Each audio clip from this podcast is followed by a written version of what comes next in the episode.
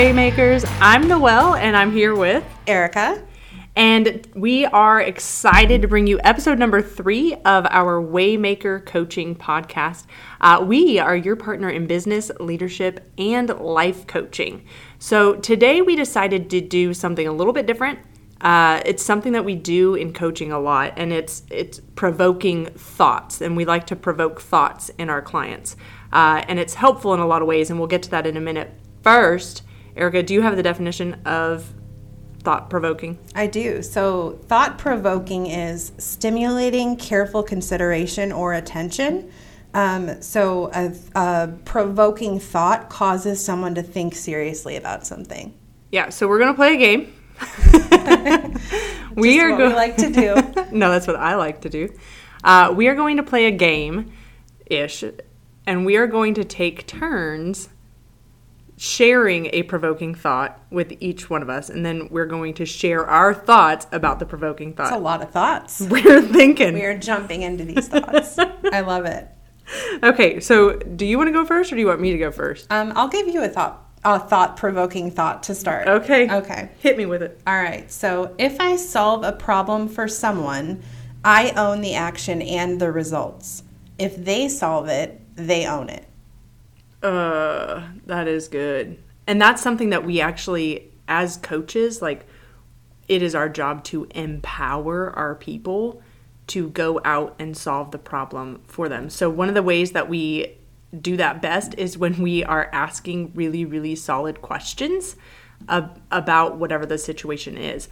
I may know the answer, but if I give you the answer, one, I've done the work for you. You could not repeat that again if you wanted to.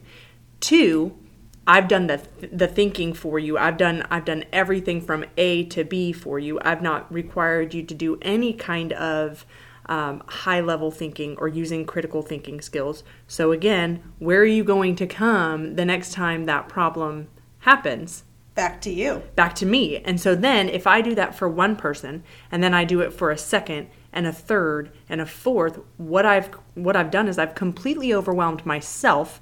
I've not empowered anybody else to be able to grow or do anything better.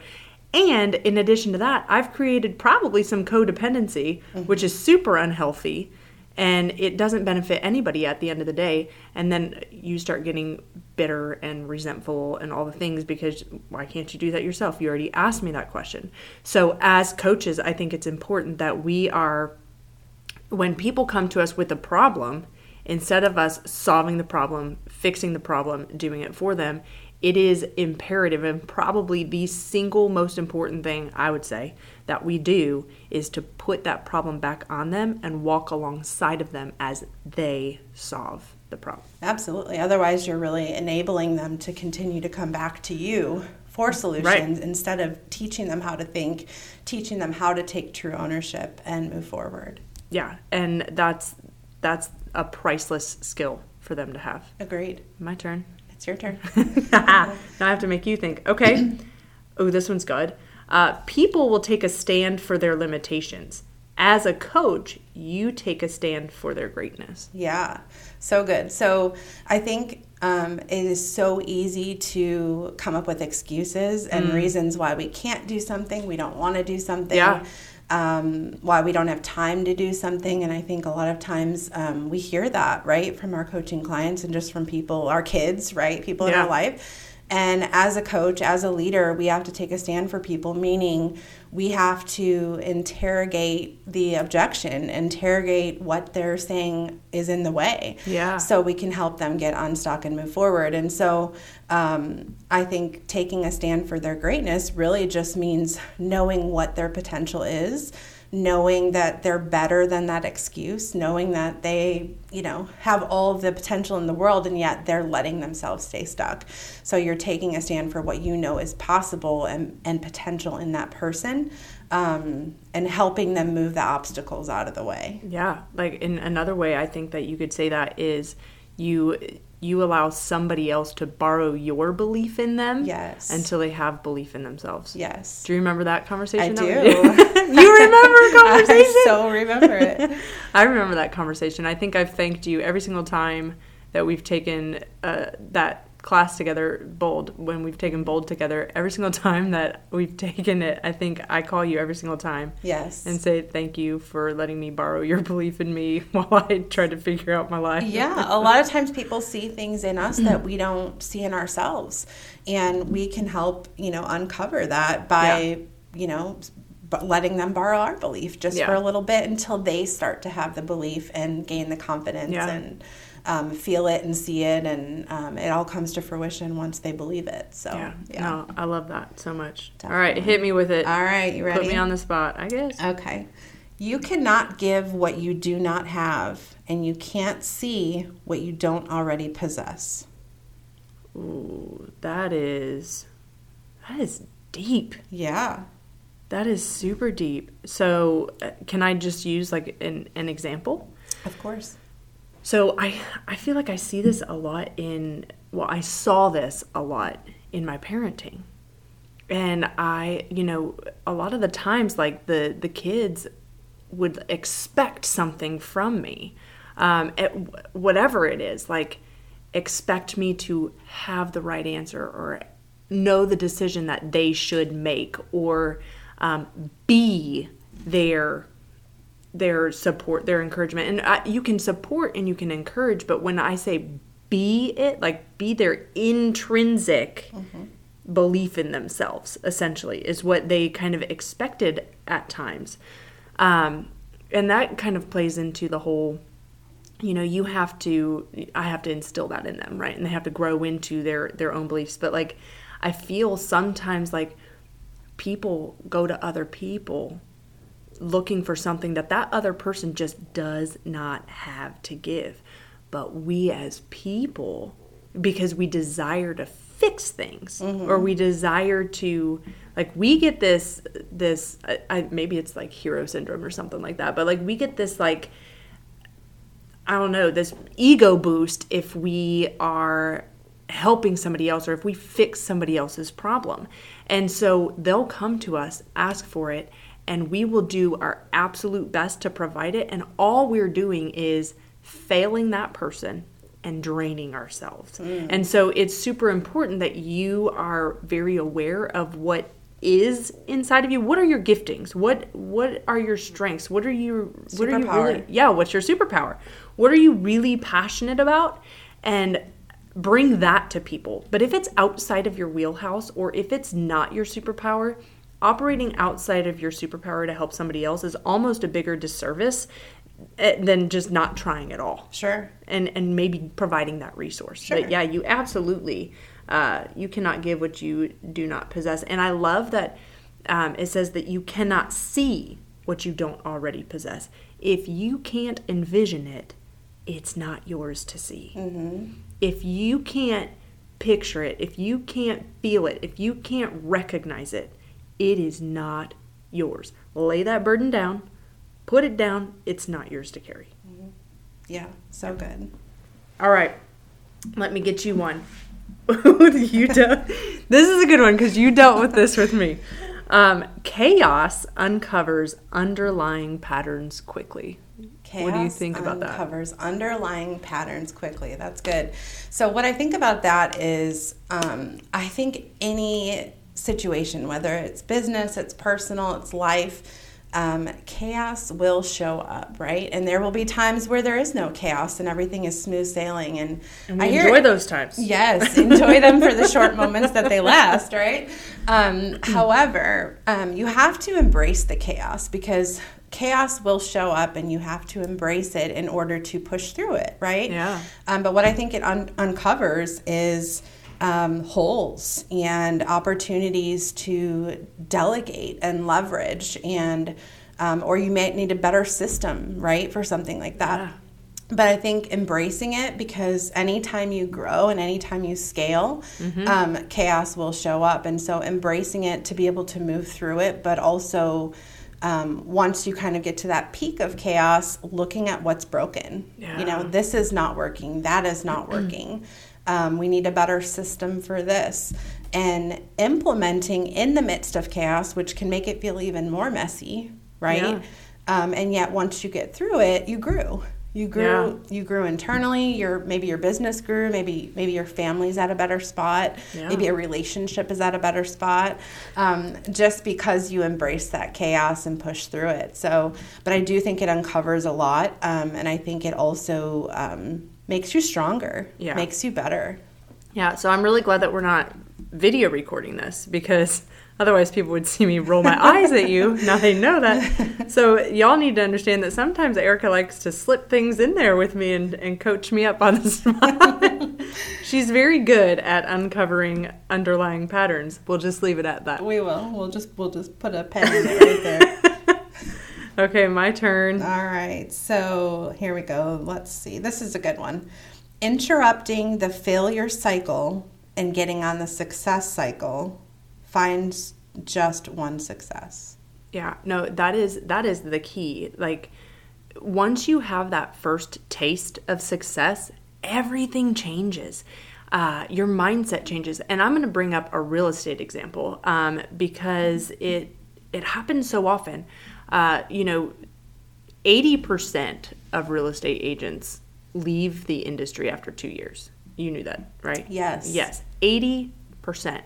Here's the reason: because if they don't taste success fairly quickly, what happens is those those thoughts, those the imposter syndrome, right? Where they they're told that they tell themselves that they're not good at this, they'll never succeed, nobody wants to buy or sell a house with them, they don't know enough, they can't help enough, they can't what all those thoughts come in and so when you haven't seen that success, you take on the identity of being a failure. And to overcome that, the only way that you can overcome that is to have a success. I do not mean you must sell a house. Sure. I do not mean you must help somebody buy a house. All I mean is that you need to feel successful in something. That could be I got my time block figured out and I've put all of that together and now I'm ready to uh, do my lead gen time and do my follow up time and I've got a specific schedule that makes me feel a little bit more structured and I feel like I'm doing something. I feel like these actions are leading to something. That could be the success. The other success could be I took a class on 1031 exchange and now I know something. Sure. You know, and just even gaining that knowledge or gaining that clarity or you know gaining that experience, it all will help build those those successful experiences and kill the failure monster. So not just waiting to get to the big result Right. necessarily, but celebrating the small wins along the way. Yeah, I'm feeling a little bit hypocritical there because I'm not very good at that. Well, I think it's a growth opportunity for all of Sure. us because we have some big goal in mind or some big thing we're looking to, you know, do. And if we don't pause in the moment to say, "Hey, you know what? I made my bed today. I killed my morning routine. I set 3 appointments today." Whatever it is. Yeah. Those little things keep you going because it's Yeah. time on task over time to get to a bigger result. But that's not fun. I mean, little habits can be kind of boring and They're tedious. repetitive Yeah. and not always fun. And so if you and not always rewarding. Like you overlook it because it's it's mundane. Yes. It's just part of the day and so it doesn't always feel rewarding. You have to actually be very intentional to celebrate those small wins. Mhm. And it's it's the gradually then suddenly effect, right? It's Mm-hmm. Yeah. like gradually over time you're doing this and you're doing that, and then suddenly the results show up. And yet, if you're only looking at how far you have to go, Mm-hmm. um, you'll you'll feel defeated for sure. Yeah, no, that's so good. So good. Okay, I'm gonna I'm gonna ask you this one, or I'm gonna share this one, because I feel like this you are the epitome of this, uncomfortably so. I'm slightly nervous. good. Bring it on. No. Go scuba diving, not Mm. water skiing, to gain perspective on the entire picture. Yes. At least three questions deep. Yes. What does that mean? So, what that means is you have to not only ask deeper questions, ask better questions to get better answers, but you have to listen for what's not being said. Um, a lot of you can ask all the questions all day long, but if you're not listening for what they're not telling you, um, which sometimes just gives you the next question, um, you may not really be getting to the root of an issue Yeah. um, because people like to feel comfortable. They like to just kind of um, you know, water ski, right? Yeah. Like, oh yeah, everything's great. You know, I'm having a great day. On the Family surface. life is great, very surface level. Um, and yet, what is really happening because they're behind on goal or their marriage is failing or there's something happening in their business or their life that they're not really letting you into. Yeah. So there's a couple parts of that. One is having a, a relationship so you can feel comfortable asking people those deeper questions. But you've got to dive deep and you've got to listen for what they're not saying to you um, to really get to the root of it um, to help them move forward. So, um, three questions deep is, you know, hey Noelle, you told me that you know this was that you you didn't you didn't go on three listing appointments this week, right? Yeah. And that is the activity that you need to focus on to get you to your closing goal for the month or for the year, Right. right? Well, what got in the way of that? Yep. You know, oh, I just didn't have time. Okay, well, tell me more about that. Yeah. you know you didn't have time. Well what filled your time? Because we all still had 24 hours in a day so help me understand right? Yeah. and then maybe there's something bigger going on in your life that i might not get to if i just accepted the fact that you didn't have time right? Yeah. so digging deeper listening for what's not being said um, and then creating okay so we can't go backwards we can only go forward so how are we going to help you move forward knowing what we now know?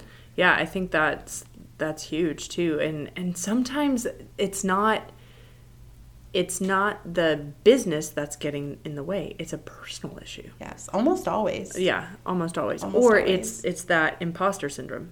That's Yes. that's stopping them. mindset is a huge piece of it almost always. we can we can almost always get in our own way Mm-hmm. or talk ourselves out of doing something that's uncomfortable or not fun or something we don't want to do Right. Yeah. No, I agree. okay are you ready? I'm, What, do I have a choice? not really. Gee, thanks. not really. So okay so here you go. Don't let anyone else claim who you are meant to be or to write the, your story for you. You decide and commit and providence moves or god moves. Mm. you decide and commit and then god moves. Yeah, no, I, I think that, I, I mean, I personally have dealt with this in the past, right? But I'm sure everybody has. I'm sure, like, even going back to like your childhood, like, if your parents tell you you can or cannot do something, like it, you are or are not.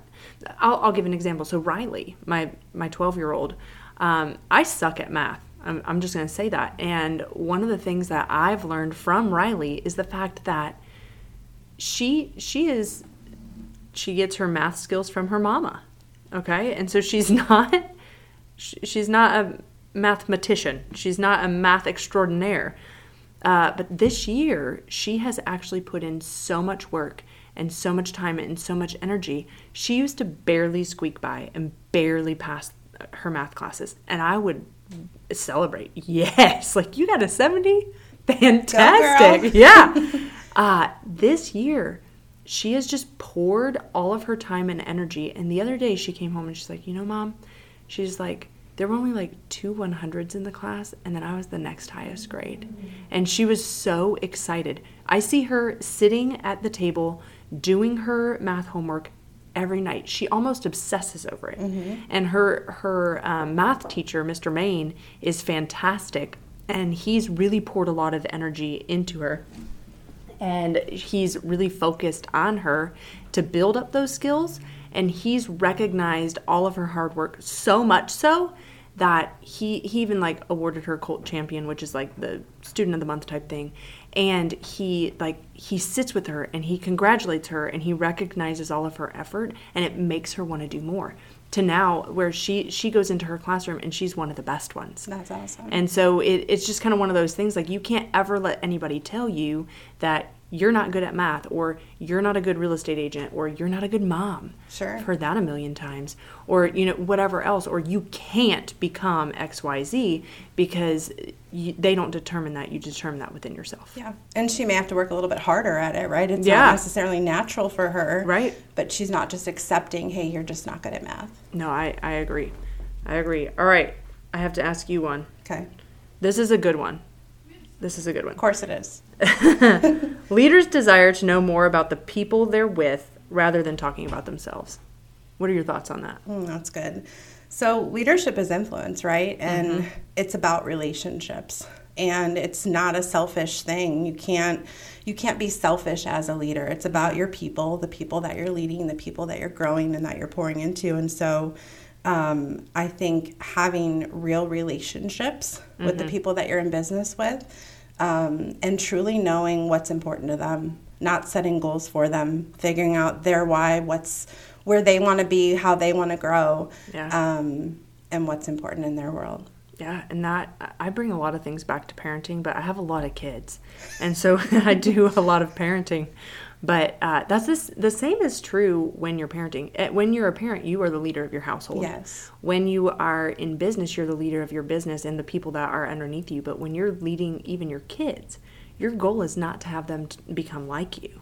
You're not trying to mold your employees into being a, a, an exact replica of of yourself. And and we said this the other day. I forget who we were talking to, but we said it the other day where we were talking about um, the fact that when you hire, we tend to want to hire people like us that we get along with.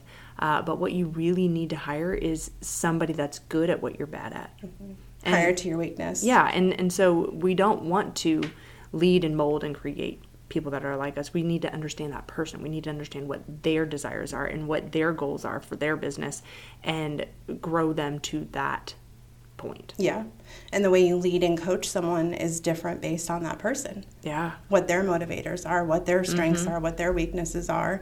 And as a leader and a coach, you have to be able to pivot and adjust based yeah. on who you're in front of in that moment. Yeah, no, I agree. I agree. That was a lot. That was. I'm tired. you need a nap? I might need a nap. That was a lot. All right. Do you have anything else to add? I don't. That was fun. That it was, was very thought provoking. It what? Looky there. Success. How about that? Uh, well, I hope that that made you guys think about some things and that you'll go on to think about these things and what these thoughts really kind of say to you. Uh, and that's all we have for today. So until next time, go make the way. Bye bye.